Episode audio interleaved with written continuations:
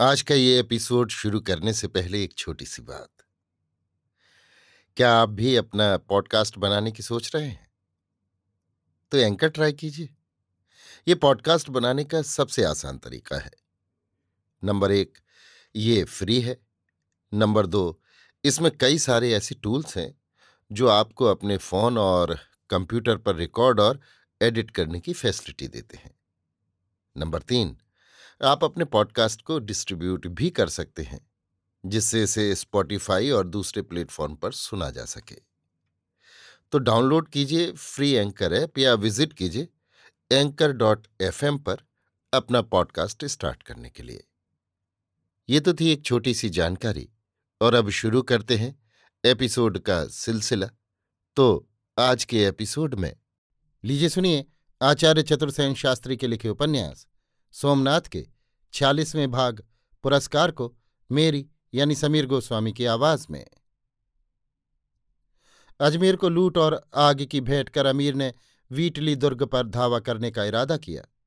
उसे सूचना मिली थी कि वीटली दुर्ग में राजा का शेष परिवार, राजपुत्र, अटूट राजकोष तथा बहुत सी धन सामग्री है। परंतु वीटली दुर्ग साधारण दुर्ग न था। वो एक दुर्गम और ऊँची पहाड़ी पर था। उसकी तीन दिशाओं में सीधी दुरूह पर्वत की चट्टाने और एक दिशा में अगम खंड था। दुर्ग की प्राचीर बाईस हाथ ऊँची और ग्यारह हाथ चौड़ी थी। दुर्ग में रक्षा और खान पान के प्रभूत साधन एकत्र थे।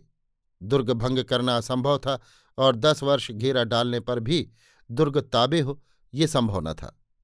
उधर अमीर की सेना को भी इस युद्ध में कम क्षति नहीं हुई थी।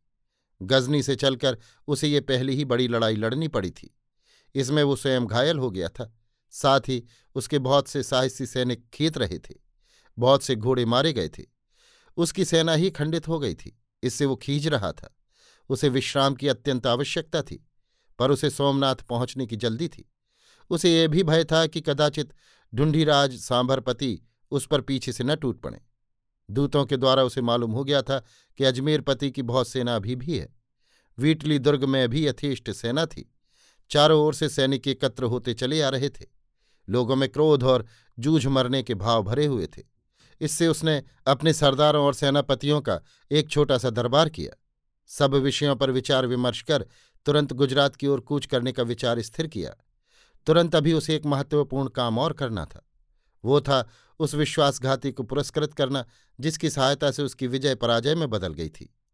ये अजमेर पति का मंत्री पुत्र सोढ़ल था, जिस पर राजा का पुत्रवत प्यार और विश्वास था।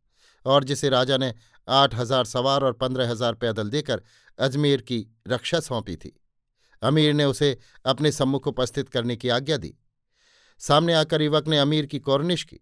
अमीर ने पूछा, तुम्हें वो आदमी हो जिसने हमें अजमेर के वीर महाराज के सब भेद दिए? मैं ही वो आदमी हूँ। तुम अजमेर के महाराज के मंत्री पुत्र और उपसेनापति हो? जी हाँ। अजमेर के महाराज ने तुम्हारे साथ कभी कोई बदी की थी? नहीं। अजमेर के महाराज से उनकी रियाया क्या खुश नहीं थी? खुश थी? तुम्हारे पिता अजमेर के वज़ीर क्या ये जानते हैं कि तुमने अपने मालिक से दगा की है? नहीं। और कोई जानता है? नहीं। तुमने ये काम क्या इसलिए किया था कि तुम अजमेर की गद्दी पाओगे? इसीलिए। और तो कोई कारण नहीं था। और भी कारण था। वो कहो, महाराज की एक पुत्री थी। फिर मैं उसे प्यार करता था। समझा। उसने मेरा प्रेम अस्वीकार किया था। क्यों? उसने कहा था कि तुम न कहीं के राजा हो, न तुम्हारी वीरता ही देखी गई है। ठीक है तो तुमने वीरता दिखाकर नहीं, सिर्फ़ राजा होकर उसे पाना चाहा? जी हाँ, हम जानते हैं कि तुम्हारी मदद न मिलने पर हम इस लड़ाई को नहीं जीत सकते थे। अब मुझे वादे के अनुसार अजमेर की गद्दी मिलनी चाहिए। अजमेर के महाराज का कोई वारिस है? है?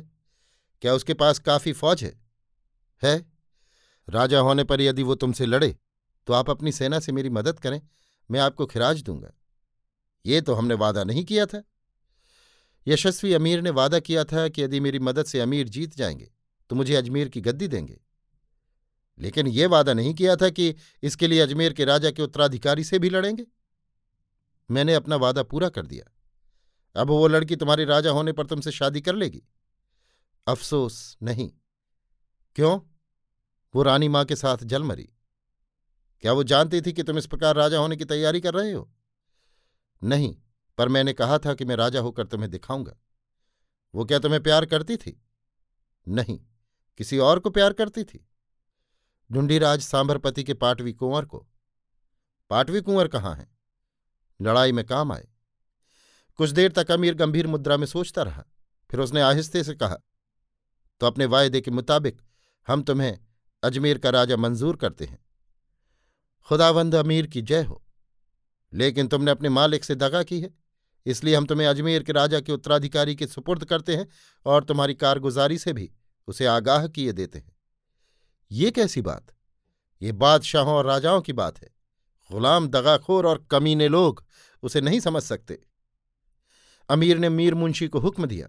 इस आदमी की तमाम हकीकत लिखकर इसे हथकड़ियों और बेड़ियों से जकड़कर राजपूतों के सुपुर्द कर दो। मीर मुंशी ने अदब से अमीर का हुक्म स्वीकार किया। सोढल का मुँह काला पड़ गया। एक बार साहस करके उसने फिर अमीर को उसके वायदे की याद दिलाई, दया की प्रार्थना की।